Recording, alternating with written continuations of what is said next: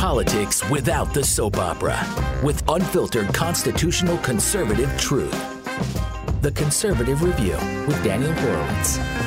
And welcome back to the Conservative Review podcast here at Conservative Review's Northern Command Center on this October 2nd. My gosh, it's like we forgot how to do this after that very liberal weekend that we took off. Quite liberal, I would say. Probably the only thing that we were liberal with this week. Lots of good feedback from Friday's show about healthcare.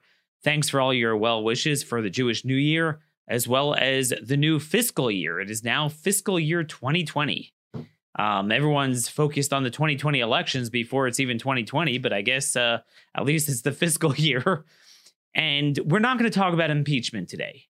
But what we will talk about is what's embodied through this discussion of impeachment, if you think about it. This business of, oh my gosh, possibly we have deep state plants in the executive branch trying to take out the president, changing whistleblowing rules.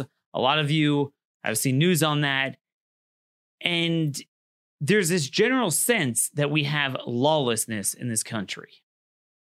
And what's interesting is sometimes when you take a couple days off and you're not following everything, every minute, the granular details, sometimes it helps to step back and you see the 30,000 foot view, the full picture. And what I found to be very interesting is that after tuning out the news for a couple days and you come back, maybe it's my own confirmation bias, but the broad sense of what has gone on since we've spoken last together at this great town hall together since Friday. So weekend, Monday, Tuesday, what I saw is just pure anarchy between crime, between illegal immigration, where the inmates are running the asylum, where illegal immigrants now are such a powerful political constituency in this country that they can now make it illegal to enforce immigration laws. Illegals are super citizens. Citizens are dirt. Law enforcement seeking to enforce the laws are treated as criminals. Criminals are treated like lawful citizens. Crime out of control. And then we have crazy lawless courts, one after another, just shredding, ripping up, just like boom, ripping up immigration law. Not that they have the power to do so, but this business where we refuse to speak the truth about the fact that courts do not have a veto power over legislation. And then if we have time, I do want to get to a special guest today. So there's really a lot to do. And certainly we're not going to be able to sift through my stack of stuff just from the last couple days, but we'll slowly catch up on some of the news.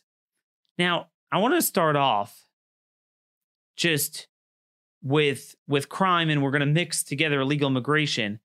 I want you guys to take a look at this video right here. What happened, put out by the New York Police Department, what happened in the city of New York. So we've talked a lot about this knockout culture, the fact that there is simply no deterrent to these criminals. And it turns out that this guy is being held in this sucker punch attack. It turned out that woman you couldn't see so clearly from the video, she's a 71-year-old woman. 71-year-old woman. This was a 27-year-old man walking up to an unsuspecting 72-year-old woman, 71-year-old woman, and just knocking her out. It's just unbelievable. It is unbelievable. Joanne Baptiste was walking to her Brooklyn home from her daycare job when John Quinn Whittle, 27, allegedly knocked her to the ground, according to New York's WPIX TV. Now, thankfully, he is in custody. Now, anyway, this guy broke her jaw, knocked her out. It looks horrific. And I don't know what her, you know, background is, but she appears to be black. And like I said, you know, we talk a lot about the black on white crimes that go unreported. 90% of the interracial crimes in this country are black on white, even though blacks are only 13% of the population. But again, most often when there's no deterrent, because we so supposedly don't want to lock up too many blacks, well, blacks are most often going to be the victim just because of geography and the neighborhoods. Now, I haven't had time to look at this person's criminal record, but it turns out, you know, thankfully he was caught. How much time do you think this guy is going to get? I know a guy like that, in my book, he should be in jail for the rest of his life. We need a deterrent. We need mandatory minimums against this knockout stuff. And often it's done by juveniles. We need mandatory charging them as adults. But, you know, to move on, I have a lot to say on crime, and we're going to develop this in the coming days because there's a lot of news. The uniform crime statistics from the FBI came out for 2018. They show crime going down, which makes no sense because the victimization report from BJS shows it going up. You could figure that one out. We'll talk about that in the coming days. A lot more I want to say about crime, but before I lose, you know, track of time, I do want to get to immigration news. And in many respects, that video is all of us. We are being knocked out.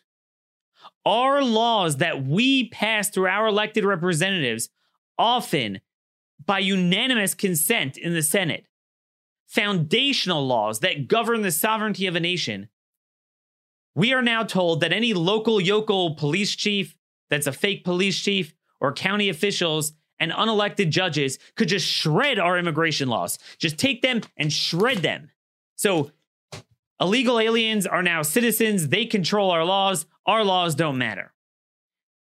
This was the big news from yesterday in my book, the most important piece of news that is really, really embodies a bigger problem we're seeing where, you know, states are nothing. States in general can't do anything. Just yesterday, federal judge in Georgia says that they can regulate abortion, to prohibit abortion after a heartbeat is detected in a baby. No, you can't do that. Somehow it's against the Constitution. So states can't determine those policies. But somehow states are free, and localities, even county governments, could thwart the most foundational federal laws, as we've said many times, part of the reason why we moved from the Articles of Confederation to the Constitution, according to Madison and Roger Sherman, is because we needed uniform immigration policies set by the federal government to ensure that, according to Madison, quote, obnoxious aliens wouldn't be allowed in through some states where other states wouldn't want them. So many of you have seen this news that the Fairfax County Police Chief, this guy, Edwin Rossler, put out a statement saying that they put an officer on leave. What was his crime? He enforced immigration law. He honored a hold from ICE or a warrant from ICE. And what's amazing is he tells over the story and just admits it plainly. And basically what happened was, like many illegal aliens who are dangerous drivers, he was driving without a license, got into an accident. Doesn't say the harm he might have caused to others, of course, that doesn't matter. This guy was treated as the victim and the officer was treated as the criminal. Basically, the officer ran a routine, you know, background checks. And, you know, he found that the guy was driving without a license. And then it's not like he was looking for this, but he found that the local ICE office put out a warrant on him because he didn't appear for a court date. So any good officer would hold someone for the warrant. And he contacted ICE and said, hey, you know, we got this guy here. And they're like, we're right around the corner. We'll come pick him up. And they did. Evidently, this happened September 21st. And he was put on administrative leave for violating their policies of not coordinating with ICE. This violates, obviously, federal law, 1373, 8 U.S.C. 1373. They have to share information.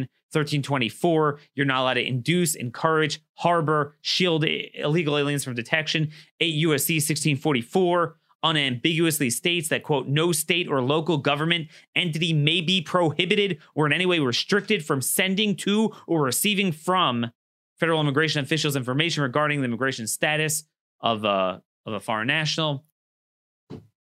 And somehow this fake police chief, because that's what he is, fires an officer for following the law and the Constitution. Where is the Department of Justice? Where is this administration? Where is DHS? This has got to stop, because this is a growing problem. The Chicago Police put out a similar memo that anytime there's an immigration enforcement, their officers have to run away so they can't in any way help them. We now have the city of New York violating both federal law and the Constitution by fining people up to $250,000 for using the term illegal alien. No freedom of speech in this country. Just using the term. And then for, quote, discriminating in the context of employment or housing against illegal aliens. Discriminating, federal law says you cannot employ illegal aliens. It's not just any federal law. It's a foundational law that was part of a major legislative process that in return for that, they got amnesty in 1986 under the promise that future aliens would be deterred by barring them from working. And a state could just say, I'm going to criminalize you for abiding by federal law. Housing, you can harbor them. That's harboring. That's 1324. Where is the federal government? And if they don't step in, why should you and I have to pay taxes? Why? They don't do their job. We have complete anarchy in this country. And then we have federal judges. We'll try to get into this a little bit more tomorrow. 3 cases. One said expedited removal. You know, when the Trump administration actually finally enforced the law on the book, on the books, 1996 law, that any alien who hasn't been here for 2 years or can't prove that he was here for 2 years is out without a court date. Just straight up, he's thrown out. A judge says, no, it's unconstitutional. You can't do that. That law passed the Senate unanimously and was signed by Bill Clinton. Another judge, Central District of California, of course, Dolly G. The administration can't reform Flores, even though that was part of the original settlement, and they created facilities that abide by all the terms. No. And then another one saying that basically ICE cannot lodge detainers without a criminal warrant. This is such a dangerous ruling because it's allowing all of these localities to say you need a warrant. They can't get a warrant because immigration, by definition, is an administrative process. It's not a criminal process. That's the whole point. And because it's not a criminal process, that's why they don't have due process. They're all like, we have rights, we have due process. And we're like, no, you don't, because we're not trying to criminally convict you. We're just trying to enforce our sovereignty and send you back to your home country. It's not a criminal process. That's why they don't have due process. And that's why they can't get a criminal warrant, even if they wanted to. And that's why they don't need one. They're throwing out foundational laws. Why should you and I pay taxes? Then again, if you and I didn't, believe me, there would be no sanctuary. There would be no judges protecting us. There would be no local phony police chief or local county executive. And what's so dangerous in places like Fairfax County, right, Northern Virginia, it's become a magnet for MS-13. This is how you catch them. We've said this before. We've chronicled numerous cases here where you've had the worst sex offenders, murderers that were originally caught by police without a driver's license, and they weren't turned over to ICE. The public safety threat of that is enormous. Because again, if you're the type that's going to go on the road and drive without a license, you're the type to do all sorts of crimes. It's obvious. And I know I'm just kind of rushing here because I want to get to our guest. We scheduled our guest, Arnold Mooney, running for Senate in Alabama a while ago, and I didn't want to bump him off, even though we have a lot to talk about. So we'll have him on in a couple minutes, but just wanted to note, speaking of prior crimes, being able to catch criminals before they can commit worse crimes. Other big news. I mean, a lot has happened since we've spoken last. Over the weekend, 2 cops were killed by repeat offenders who were out on parole and remained on parole and weren't locked up despite violating their parole. One was in, where was this? One was in Houston and one was in New York. So the one in Houston, a lot of you have seen this news, Sandeep Dahal, I don't know how to pronounce the name, but he was hailed as the first Sikh cop.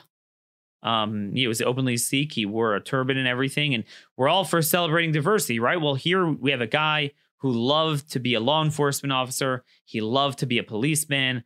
There's a lot of really nice stories about him in the obituaries and in Texas papers. So basically, this guy pulled over Robert Solis, routine traffic stop. And, you know, I guess he asked for his information, and then typically they return to their patrol car. So he turned around, walked towards his patrol car. As he was doing that, Robert Solis allegedly got out of his car and in an ambush style execution, shot him in the head and killed him. Who is Robert Solis? Well, he is a typical rap sheet that is out on the streets, not locked up. Yes, even in the state of Texas, thanks to Rick Perry and Greg Abbott, all these guys. And Greg Abbott now wants to talk about gun control, right? But this man doesn't want to lock up repeat violent gun felons. So who is Robert Solis? So I found on Harris County court records a 30-year criminal record dating back to 1988. So back to when he was like 17 years old. 30 years. He had like 20 convictions and arrests, burglary, theft, multiple arrests for aggravated assault with a deadly weapon, robbery with a deadly weapon, drunk driving, several kidnapping charges. One was his own son.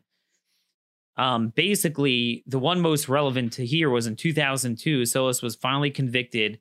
He shot a man, attempted murder. He shot him in the leg. And then in that same incident, he ran away from the police and then held his own toddler son at gunpoint with there was a 2-hour police standoff with the SWAT team. Eventually they got him. He was sentenced to 20 years in prison, which, you know, by then this guy had a 14-year history of violent crime, all sorts of crimes, shot someone, this business. 20 years should have been a minimum. But thanks to Texas's jailbreak policies, and I'm sorry, I'm very hoarse today, he was let out in 2014. That's around the time they started this business in Texas, jailbreak, after just 12 years. Well, he was let out on parole. What happens with parole? Remember, for the same reasons why they let them out, they want to keep them out because they want the numbers and the prison population to go down, not the crime numbers to go down. So basically what happened was in 2016, he was arrested for DUI. That's a violation of his parole. Meaning, I'm not asking to convict him for the DUI, but at least he should serve out the sentence from the previous thing. And, you know, that's what happens when you violate your parole, but not anymore. A year later, there was a warrant issued for his arrest after he was caught possessing a gun, again, illegally. But he managed to remain a fugitive until this cop caught him and he lost his life. Another man in New York, Antonio Lavance Williams in Bronx, New York. is a little bit complicated, but he's responsible for the death of Brian Mulkeen, a 6-year veteran with the NYPD. Mulkeen was approaching him for a stop. Williams ran away. Williams had his own gun, but struggled with Mulkeen for his gun. It's heard over the scanner. Mulkeen was yelling out, he's reaching for it. And what appears to have happened is he would have killed him. But instead, what happened was the other cops there just fired a bunch of shots, and they wound up killing both of them. So originally they thought that Williams killed the cop, but it turns out that it was friendly fire. But I mean, either way, likely he would have been killed. And certainly it's the fault of Williams in this case, not the cops. Who was Williams? He was convicted for burglary in 2011. He was paroled in 2015, but he was caught in a drug trafficking bust in 2018. Was not locked up because no, you can't lock up people for drug trafficking. So he was paroled through 2022. Yet he was still caught again this January in Binghamton for larceny, wasn't locked up even though he violated his parole. There was an active arrest on him to appear in court in May for something else. And then on August 15th, just 6 weeks ago, he was arraigned on harassment charges stemming from an assault against his girlfriend, where his girlfriend got into an argument with him because she found in his closet drugs and a firearm. And this guy was evidently carrying a firearm when this altercation happened that led to the death of the cops. So this is the story. We lock up... I guess we lock up citizens who want to, or law enforcement who enforce the law. We don't allow people to carry guns in New York while they're getting knocked out. And then the people doing the knockouts, the people doing the gun felonies, we let them out of jail so they could kill cops. And then we have courts just shredding our laws. That, my friends, is the anarchy we have in this country. And amidst all this anarchy that we're talking about, for the first time in my career, I really don't have anyone to work with in the Senate. I'm going to say it very bluntly. I don't see anyone in the United States Senate speaking to immigration laws being violated by localities like a bunch of neo-Confederates. That's what they are. Just saying, hey, you know, we're done with this whole federalism scheme. I know we wanted uniform naturalization. That's why we have a United States Constitution. But you know what? We're going to criminalize what the federal government is supposed to do. We're going to criminalize it. Where's the Senate? Where's the Senate with judicial supremacism? Is California judges just say, you know what? That law in 1996, deporting illegal aliens, expedited removal, passed the Senate by voice vote. We don't like it. And somehow that's regarded as like a veto, even though it's made up, this judicial veto. Where is anyone in the Senate standing up for Article I prerogatives? You know, it's funny. We heard a lot of people saying, oh, we're concerned about the president building the wall with reprogramming funding. I'm concerned about Article II branch infringing on Article I prerogatives. Really? Well, what about the Article III branch infringing upon every prerogative of the Senate and the states as well? And the states as well. All these pro-life laws.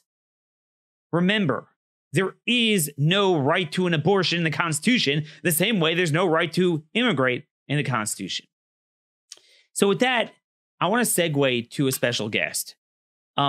If we are going to fill the vacuum in the Senate, well, we're going to have to get involved in these primaries.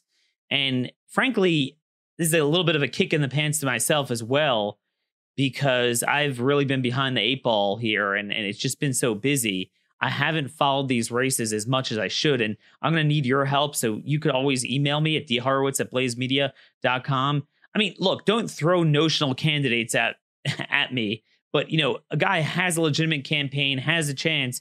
We'll try to have him on, try to work with him.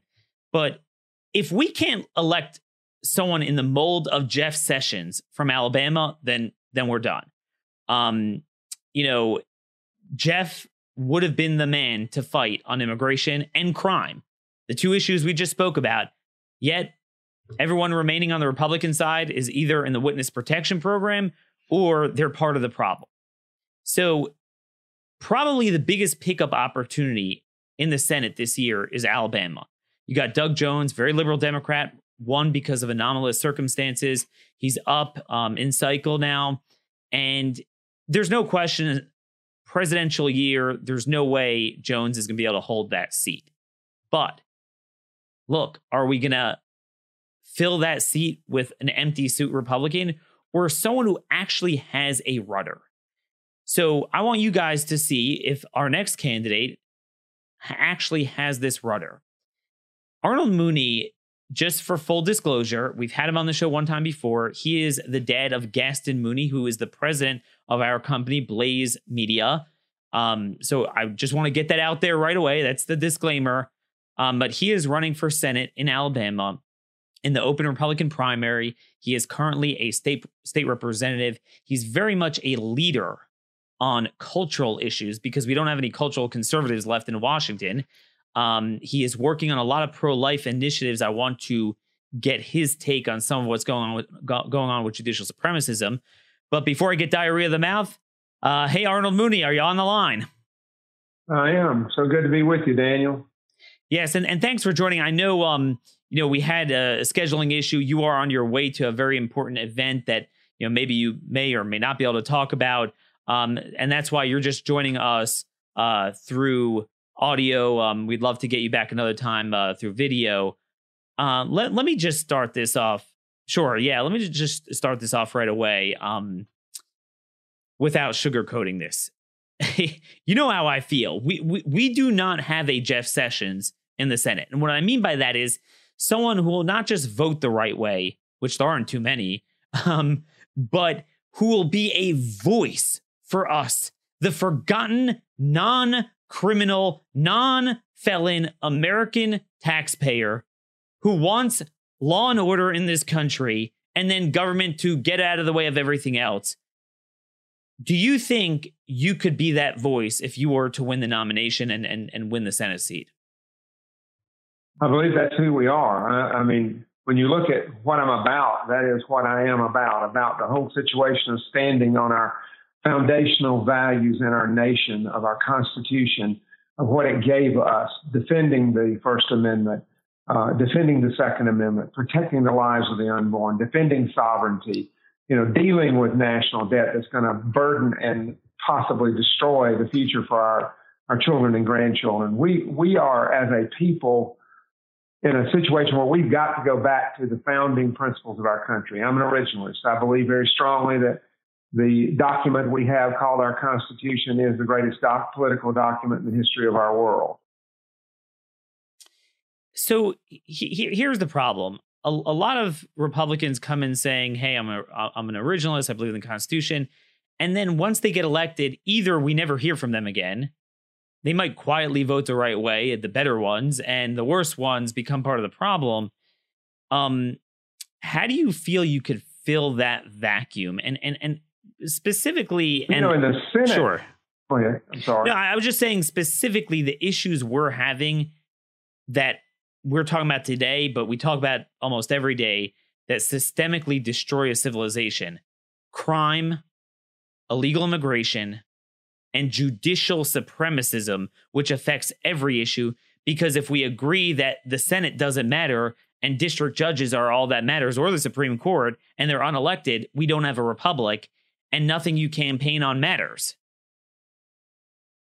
I understand exactly where you're coming from. I mean, clearly, the Senate does matter. Clearly, the Senate can matter. Clearly, the Senate mattered when people like Jeff Sessions and other senators in the past got up, spoke daily, whether it was on the floor of the Senate or it was just simply providing information about the problem we're facing now, which has come to be he's like a prophet on this illegal immigration situation.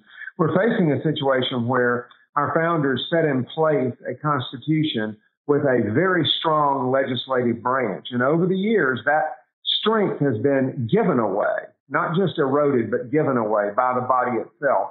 Every senator can get up and speak on every bill, but there's an attitude of go along to get along. We've got to do what the party wants to do. I'm here to tell you that the people of our nation need representatives, congressmen, and senators who will stand up and represent them, who will speak to the issues that they're concerned with, who will speak to the problems that they face in their life, who will speak to the problems that occur because of the things that have happened with this illegal immigration, the unbelievable crimes that are occurring and that type thing, the massive amount of debt we're accruing as a result of just looking even at just the southern border. It's amazing. The overreach of the federal judiciary is amazing. We've got to fight from the bottom to the top. You know, we talk about it's great that we've elected Justice Kavanaugh, and the comments are we've got five conservatives for sure in the Supreme Court. I hope we do. But what I say is there are levels below it where we've got to put in conservative judges so we don't end up getting to the Supreme Court. We solve these things immediately. We have legislation in our state that the people of our state want, they vote for overwhelmingly, that they stand for. We voted into our Constitution that we're a state that one of the United States that recognizes life, that we are pro-life, and then we come and we provide a bill that is going to be a direct contradiction to the personhood of Roe v. Wade. It's a direct rifle shot at it, and I pray that it'll overturn that decision of the court. We've got to, as a people nationally, stand up for these things every day. You got to talk about it. There's an idea war going on. The socialists didn't get where they are now without having fought and won idea wars among our children, and we don't want to see this happen to the point that we lose them to this unbelievably un-American form of government that they're proposing, that, where everyone's taken care of from the cradle to the grave. We've got to have some responsibility. We've got to enforce laws. We've got to be about the rule of law. I mean, it just goes on and on and on, Daniel. It's a consistent, constant theme that we've got to speak to and stand up and fight. Not just vote, but fight. Fight every day on these nominations, fight every day on these bills, offer amendments, offer bills, whatever. Offer the things that have got to be done to keep the agenda of the American people out in front of the government in our United States Senate especially. Because one of the things that really scares me is this. Imagine if I successfully created a rule just percolating in the political system that any policy or bill enacted by a legislature or an executive, state or federal, someone named Daniel Horowitz gets to veto it. Right? I just says it's like a separate clause in invisible ink in the Constitution. The Daniel Horowitz veto provision. I get to veto any bill I want. Would we say, well, let's get the right people on the bench? No, we would say whoever is in the other branches of government need to militate against that premise. And they need to push back against it. And I think where this comes in, where you're in a pivotal position is this. I spoke about before I brought you on that your neighboring state, Georgia, passed a heartbeat bill, something similar to what you led in the legislature in Alabama. Many other states are passing pro-life laws. A lot of Republicans say they're pro-life.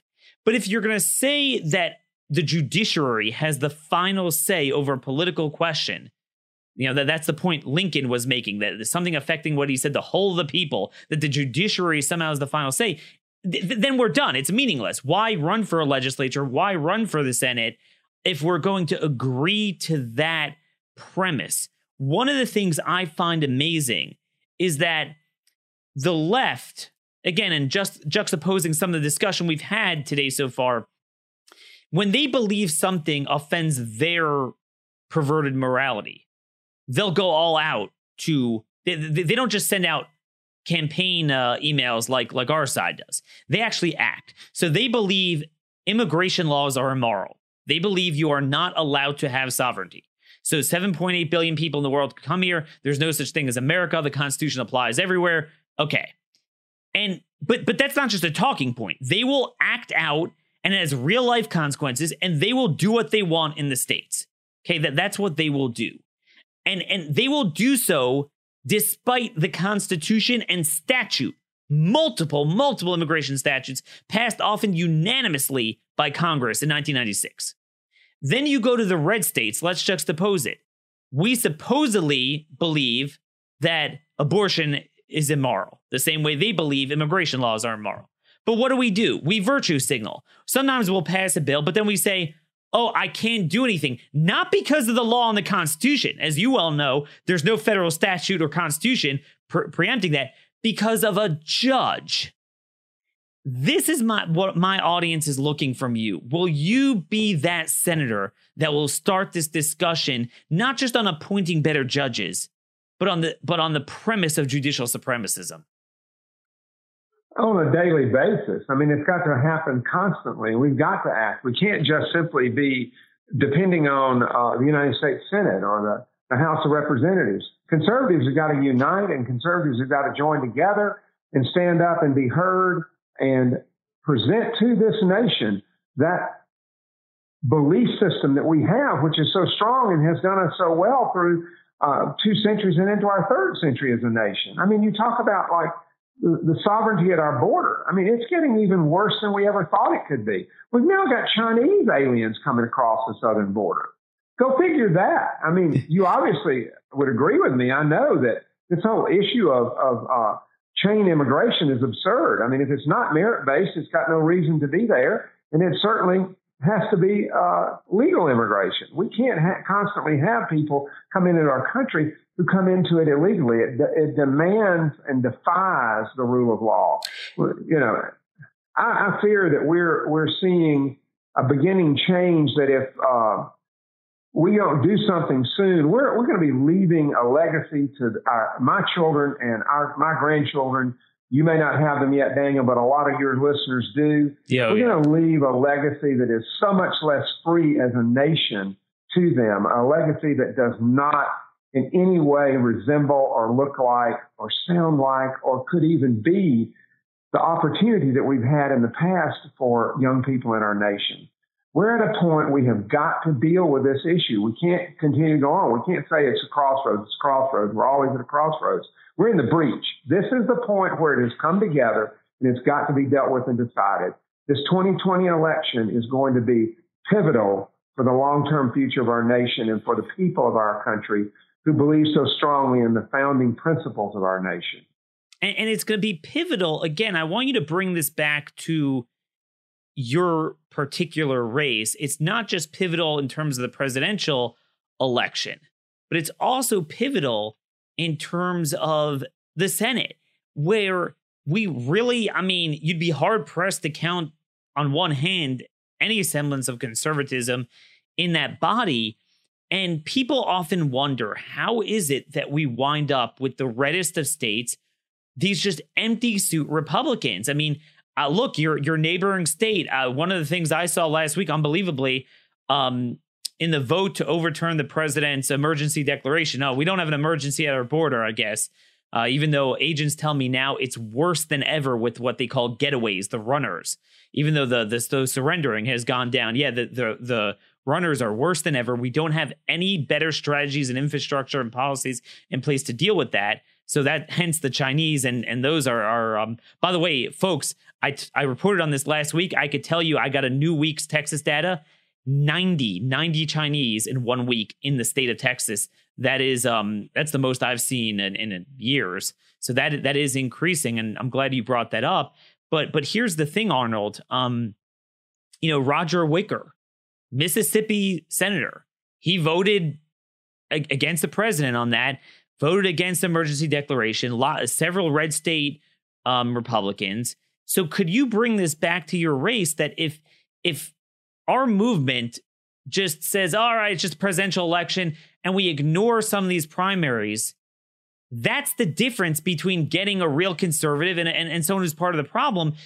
I know you want to talk more about positively what you're doing, but isn't it true that you have at least one opponent now talking about DACA and amnesty? And we could wind up with someone weak on immigration from the state of Jeff Sessions. Well, there's no question that's been discussed.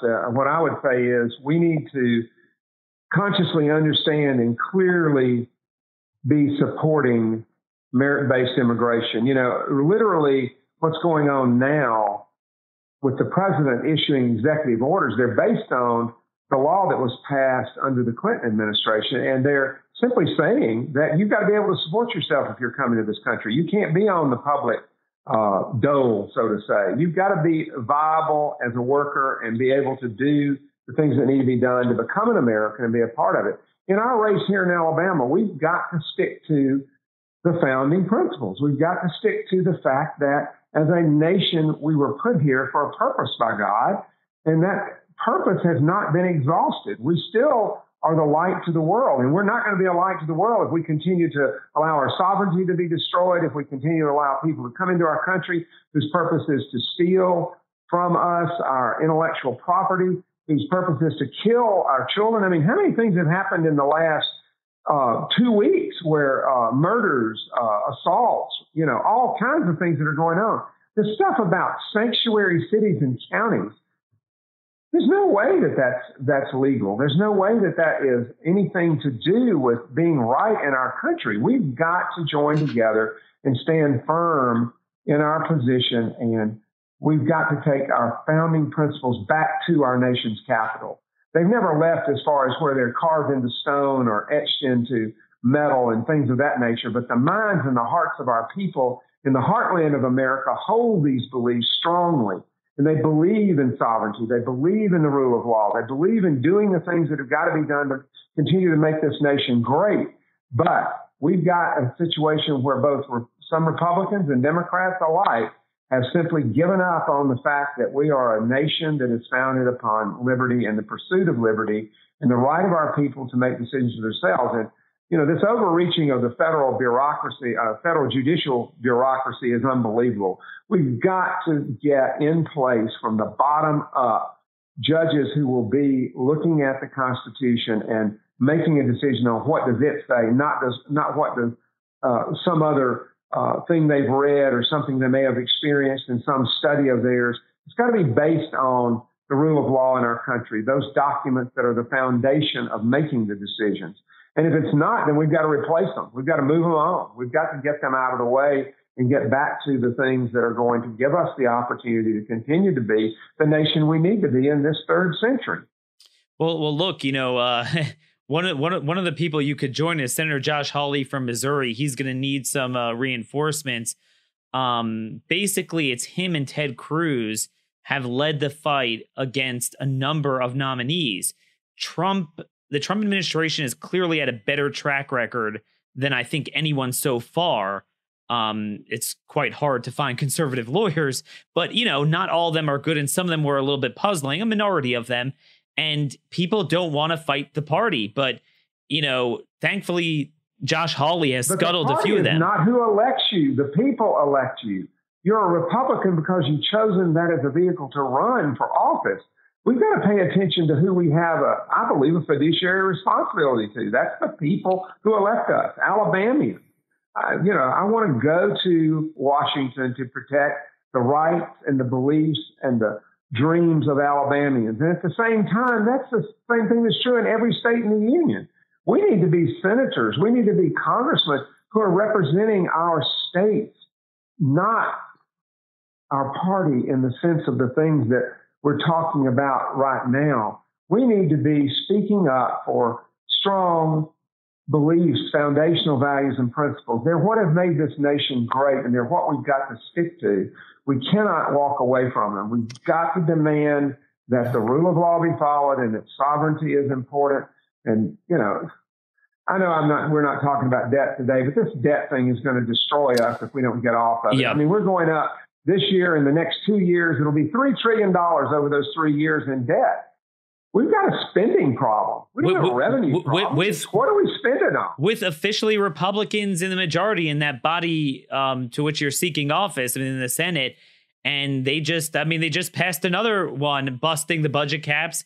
Almost every Republican, except for a small minority, voted for it. So, that's certainly an issue. I do want to get to one more issue. We're both close to being out of time here, so I guess we only have time for one more issue. You've mentioned before, and you brought it up a minute ago, that China is something very important. You know, if the debt is going to be systemically collapsing to our economy, China is the existential security threat, although it does certainly tie back into the debt. Many of us have been disturbed by the fact that the Article 1 branch of government has completely ceded any semblance of a vision on foreign policy, when the truth be told, there really should be, on paper, more bipartisan initiatives for what threatens us, what doesn't. You know, you don't have to get into guns and God and babies to discuss that. And I think we should all recognize China is a threat. Do you have any particular agenda that you would like to push were you to get up there, maybe be on a relevant committee to put us in a better posture headed into what China believes is their century? Well, there's no question they believe it's their century, but I believe it's an American century. And the question now is, are we going to have this American century, another American century? Are we going to confine our children to 100 years of darkness in a world dominated by the Chinese? They have cheated on trade. They've stolen our intellectual property. They've abused American business interests in China. They violate human rights and religious liberty at every point. Our president has stood up to China in a manner that we have not seen in recent years, in my adult life. I mean, we have got to have a person who's going to use, if he has to, I'm a free trade person, but you've got to use tariffs to get their attention and deal with them. You've got to bring them to the table. You've got to work with that situation. So we've got to use every possible means we can to put ourselves into a position to be strong and to make our nation be ready for this fight with China. And debt will destroy us if we're not able to pay for the things we've got to do, to have a strong military, to have a strong defense, to have, you know, a strong trade program. It's all about the process of looking at where are the problems and, you know, actually acknowledging the problems and then speaking to those problems and dealing with them on a daily basis. We've got to stand up and be counted every day. Absolutely. And we're about out of time. Is there any website you have that you'd like for people to check out if they're interested in your candidacy? Well, they're very kind if they would go to ArnoldMooney.com, ArnoldMooney.com. We're thankful for what you do, Daniel, for the strong message of liberty that you bring every day to the airwaves in our country. This is an ideal war for the hearts and souls of Americans, our children and our grandchildren. We've got to win it. We cannot quit. We've got to keep moving forward. And to do so, we got to get involved in primaries. So, folks, if you want to check him out, go to ArnoldMooney.com and look, you know, check out what he has to say. Check out his record, his strong record in the state legislature as well. We'll be having him and other candidates back throughout this election season from all states in the union. Send me if you have a candidate you'd like for us to have on. Well, Mr. Mooney, thanks so much for joining us. And until next time, I want you guys to remember. Thank you, Daniel, it's been a joy. Absolutely. Yeah. Take care. Well, yeah, there you have it, folks. That was Arnold Mooney, candidate for Senate from the great ruby red state that should be ruby red, state of Alabama. And I just want to say, this is the problem. Now, you know, I don't know whether you support him, don't support him. You know, I'm not pushing anyone yet. Take a look at the field. There have been rumors that some other candidates are weak on immigration. But I do want to say, this is how we get stuck with red state losers. Because we just think, oh, it's a red state, a Republican will win. Well, which type of Republican? We got to engage in primaries.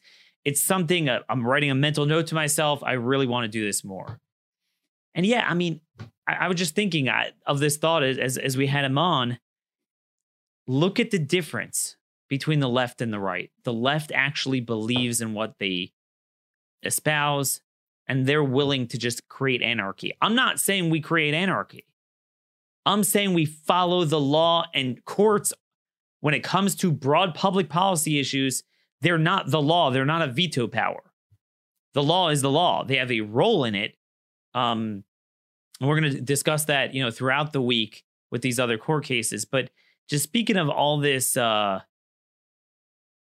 anarchy, I just want to end off with an important quote from Calvin Coolidge on his Memorial Day speech in 1927. He noted that, quote, "We have flourished as a people because of our success in establishing self-government. But all of these results are predicated upon a law-abiding people. If our country should be given over to violence and crime, it would be necessary to diminish the bounds of our freedom to secure order and self-preservation. And just understand that when we have gangs and illegals running loose, drug trafficking, cartels, general crime, it's not just the fact that you're going to have these knockout attacks and you know, people are going to be scared to walk the streets. We're going to have, they're going to have their cake and eat it too.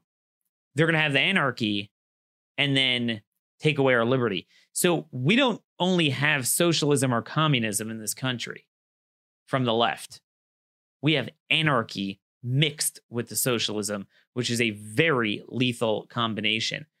You know, I have the article out from Monday when I wasn't here, but it was posted by our editor. We have this case in Indiana where this illegal alien, and I'm the only one reporting that the guy is illegal. I got that from ICE. Evidently shot someone in the head on I-70 outside of Indianapolis while driving. I mean, picture going 70 miles an hour and getting a shot, a headshot. They're being very mum on who that is. But if I know he's an illegal now, that's like a professional Sicario, cartel assassin, killed this guy. That's very scary if we have this going on in this country. So anyway, we got a lot to dig out of elections, our typical immigration news, lots going on at the border. I haven't gotten into the courts. We're going to keep this all up. Impeachment doesn't mean anything if the left wins the policy outcomes, no matter what.